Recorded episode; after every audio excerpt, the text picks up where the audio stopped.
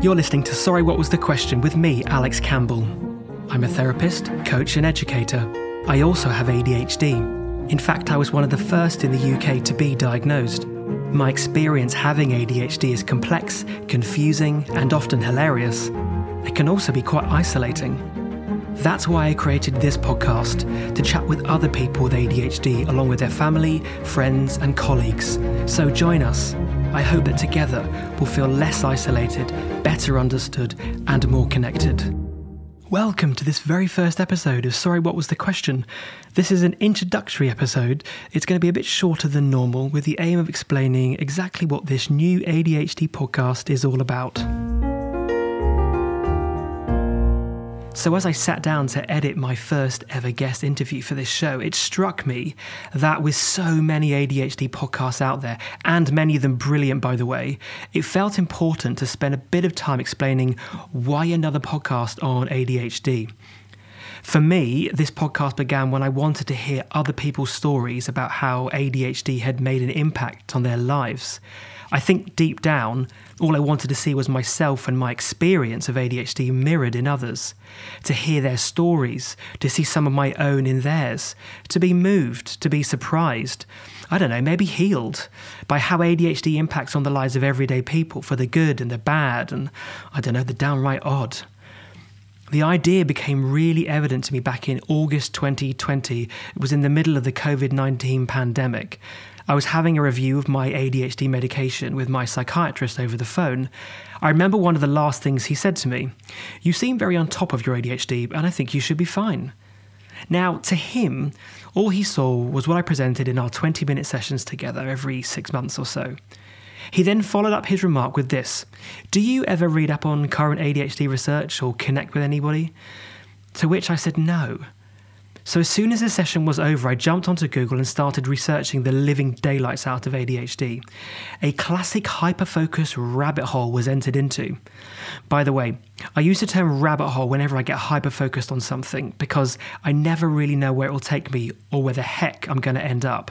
So, in the midst of my research, the first book I sat down to read cover to cover was ADHD 2.0 by Dr. Edward Hallowell and Dr. John Ratey. And to cut a long story short, I wept reading this book, seeing myself so clearly nestled between the pages of the covers. It wasn't that I didn't understand what ADHD was, its symptoms, and even how it could impact on my life. It was the compassionate way in which two psychiatrists, who both have ADHD by the way, talked about something which has been for me and many such a challenging diagnosis to live with, and more to the point, a diagnosis that I can accept. After several books and papers that I'd read, I decided to join some ADHD community groups on Facebook. There are some really great ones out there, so do check them out.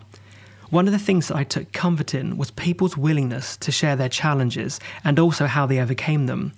For some, it was a simple group post saying something like, This is me and my ADHD. Does anyone else out there feel like this too? For others, they were brutally honest about the deeply painful experiences related to their ADHD. They'd post things like about their marriage breakups, losing jobs, custody of their kids, falling out with friends, struggling to stay fit and healthy. And then below the post were the reams and reams of comments that would flow from them. And as I kept digging down my rabbit hole, I started to realize that with all the great research, the books, and the groups out there, there was one thing that I felt was missing a place to simply hear people tell their stories in their own words. If you were to ask my wife what it's like to observe me whilst I was in a rabbit hole, she'd smile and say something like, Yep, he's gone off on one of his tangents. So one night we were getting ready for bed, and I was off on a tangent about something that I'd read, and she turned to me and said, You know, this is all really great, but where do I fit into this? What about how your ADHD affects me? Aren't I a part of this experience too? I think it was a lightning bulb moment for me. Of course, she's a part of it. I think this is part of the challenge with ADHD sometimes. We can be so hyperfixated that we lose sight of those around us, even those closest to us. And quite often, those around us do not have ADHD, but they do have an experience of ADHD, possibly from a neurotypical perspective. And it was then that this idea of the podcast came about. this podcast for me is deeply personal. It's also really hard. Making a podcast is hard when you have ADHD. I swing from one day having chatted with a potential podcast guest and hearing a little of their story and feeling super motivated and inspired to suddenly lacking all motivation and just wanting to give it all up. For me, that is one of the biggest challenges in making this happen. It's so frustrating to know that my feelings and motivations attached to them can swing so drastically. I can't tell you how many times I've been like, screw this, it's too much hard work. And then something happens and I'm back on track and it's a goer. I mean, obviously it's a goer, you're listening to me now.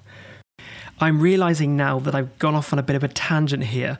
It could have been a rabbit hole, but I'm catching myself. I started talking about the idea of this podcast coming about, and then I went on to talk about how hard it is to make one.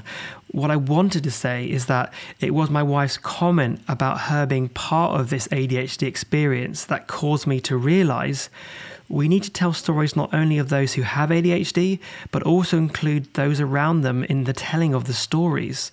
It's true to say that not only those who have ADHD can feel isolated, but their partners or those closest to them can also feel isolated as well. They need a voice too, and that's probably the kicker for me to create this space for the stories to be told. So, all that said, I thought I'd spend the remainder of this episode sharing briefly a bit of my story with ADHD and a history of ADHD in the UK. And in future episodes, I'll not be talking quite so much, so think of this as my contribution to the lived experience of ADHD. Maybe I'll chime in more in future episodes though. Well, my story with ADHD begins back in 1990, and as I mentioned at the very start of this show, I was one of the first 40 kids to be diagnosed and treated for having ADHD. And back then, the only meds really on the market was Ritalin. So, ADHD was only really recognised as a valid mental health condition in the UK in 2000 when the first NICE guidelines, that's the National Institute of Clinical Excellence report, on ADHD was brought out. Prior to that time, throughout the 1990s, there were large amounts of disbelief about the existence of the condition and virtually no recognition of its importance in children's education and mental health services, let alone that ADHD could progress into adulthood. For example, with only 40 kids in 1990 being diagnosed and treated for having ADHD, suggests that there are still a great many number of adults in the UK who have not been treated or managed correctly for the condition when they were at school. And I think at least a third of these are likely to have had significant ongoing problems as adults, although they can be largely masked by other psychiatric or even personality difficulties, and, and maybe more significantly, by underachievement in life. Another point is that in the early 1990s, dyslexia had been recognised in the UK schools for about 20 years, and this was the predominant diagnosis, myself included here. Any attempt to bring any recognition of the importance of ADHD to the public space was generally met by an outcry in the press and accusations of turning children into comatose zombies.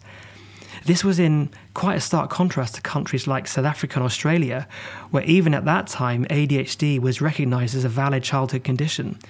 And so this lack of awareness in the UK was fairly similar throughout the rest of Europe as well.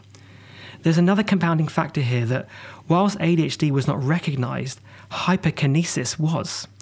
What is hyperkinesis, I hear you say? Well, it's a state of overactive restlessness. Sound familiar? So there was an overemphasis on the importance of severe hyperactivity as the main cause of children's neurodevelopmental problems, with very little recognition that often the hyperactivity was the least of the child's problems and that it often lessened with time, but that the impulsiveness and the poor concentration were much more important detrimental factors. Finally, in 1994, the Diagnostics and Statistical Manual, or the DSM, recognized ADHD. Now, this is the manual of the American Psychiatric Association. Think of it as being a bit like the Bible of mental health conditions and disorders in North America. However, in Europe, the ICD, which is the International Classification of Diseases, continued to recognize hyperkinesis and not ADHD the ICD didn't formally recognize ADHD until 2018 in its ICD 11 update. So that's a little potted history, really, of ADHD in the UK. And if I'm honest, I feel quite special that I was one of those first 40 people. I feel proud of my parents for having been as progressive in their thinking to get me diagnosed and sought treatment. I remember seeing this amazing educational psychologist throughout most of my school years.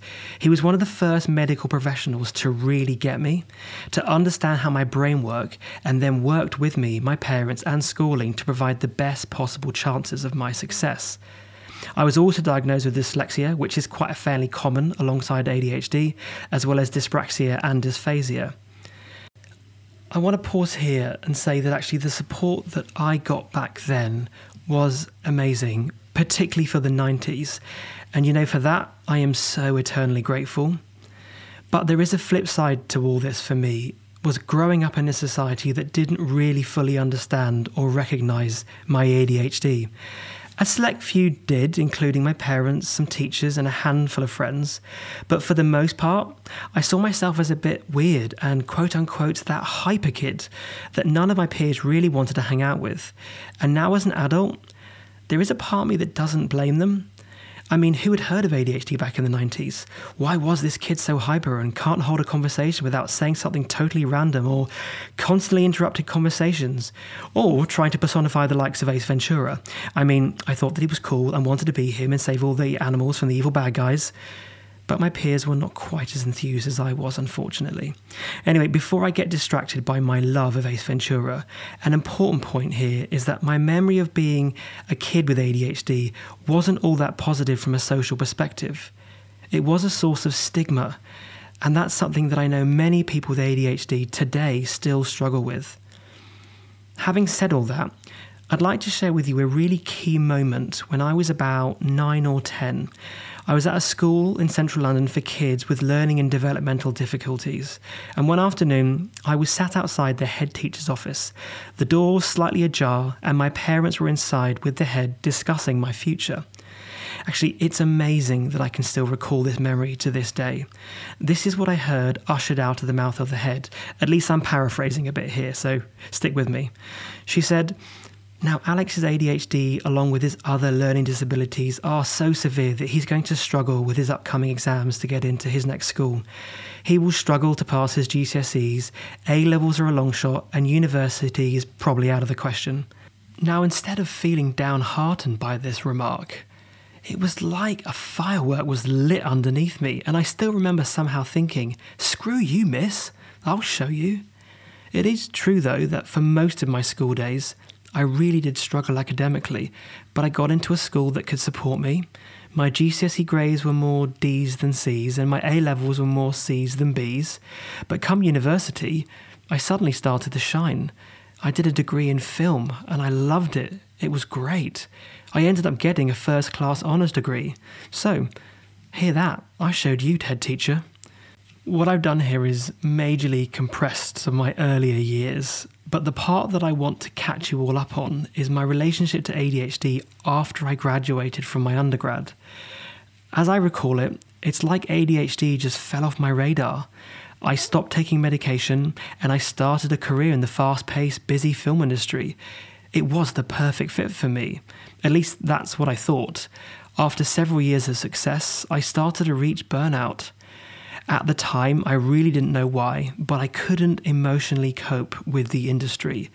It was deeply, deeply frustrating to have done a degree in film, worked on some huge budget feature films, and then realize I need to leave. I felt more like a failure than a success, but I also knew I couldn't continue. I was headed down a road marked severe depression if I didn't act fast. So I did, and I left, and I headed into weekly talking therapy. It was painful, but for the first time I started to feel seen and understood again. A year after I started back in therapy, I was talking with a really good friend about career options, and she turned to me and said, Have you ever thought about a career in therapy? It slightly stopped me in my tracks. The thought of being in the quote unquote other chair was quite daunting, but a thought that did intrigue me. And so, skipping ahead a few years, it was only really in my finalist year of psychotherapy training that I was confronted with my ADHD diagnosis. It's like it was somehow dormant. At least that's what I thought. I think now, how the hell could that have been? How could it have been such a defining part of most of my childhood, and then have had years and years of a successful career in film, and then to go back into education to retrain, and only then do I face it? It was the incredibly long academic papers that I had to write during my theory that provoked me to wonder why I struggled to get anything down on paper, or at least anything that made coherent sense in an essay. My training lasted about four years. It was grueling, but I think it was also the making of me. Ask anyone who's been through psychotherapy training, it's damn hard. Expect every skeleton in your closet to be explored and in groups. It was the challenge of feeling almost unable to make it through writing long essays that caused me to wonder if my ADHD was still impacting on me. Of course it was. I got re diagnosed with adult ADHD combined type and was prescribed a stimulant drug called methylphenidate. Amazingly, I went from failing papers to getting passes, and in my final essay, where I was awarded a distinction, I was medicated when I wrote that paper. Is it any coincidence? I think not. I realise now just how much I started to mask my ADHD once I finished my undergrad and then started working in the busy film industry. It was the perfect manic environment to mask all of my struggles, and no one noticed, not even me. I was in denial. And I think going into psychotherapy training made it impossible to avoid. And I always say to people, if it wasn't for the training, I'm not sure I'd be married now, hold down a job, friends, and live a stable and meaningful life. I'm going to draw my story to a close here. As you might see, the journey with ADHD is not straightforward, and from all the future guests to be featured on this podcast, for many, that's also part of their story. ADHD is not simple, it can be hard to understand, and that goes for those diagnosed and those who are not. But that doesn't make it any less important, and certainly one to keep talking about, keep sharing the stories, the times of pain, of loss, of excitement, of hilarity, or even the bizarre. Because in some shape or form, I think we've all been there. For me, this podcast isn't just about hearing stories or seeing myself in others. It's about recognizing and accepting who I am, accepting the confusion, the paradoxes, the chaos, but also the amazing parts of myself that I mask, that I'm trying to allow and be visible. I'm not perfect. Thank God I'm not although I like to think I delude myself at times that I am. But I'm also not neurotypical, and even though I live in a neurotypical world, I need to remind myself daily that it's okay. Better still, it's a wonderful thing that I'm neurodiverse. It's taken me my whole life to be able to say that, I think. I'm still not there, maybe I never will be, but I am on my way. So, if any of what I've shared in this episode strikes a chord in you, whether you have ADHD, you suspect you might, or you know someone who does, then I invite you to join me and my guests in understanding more what it's like to live with a diagnosis of ADHD. My first guest in the next episode is the incredible Sarah Bickers, a woman who only in the last few years got diagnosed, and she runs a successful professional organising business. How might someone with ADHD make a living out of running a business organising other people's homes? Well, you'll have to tune into that episode and find out. You can follow this podcast and all updates on future episodes on Instagram at ADHDpodcast.fm. The show was hosted and produced by me, Alex Campbell, and was recorded locally from a studio in West London. All audio editing and theme music was created by the incredible composer Andrew Swarbrick. And finally, to all the ADHDers and those around them, remember, each one of us is different, but one thing that is true each one of us is wonderfully made, and so, my friend, are you. Until next time.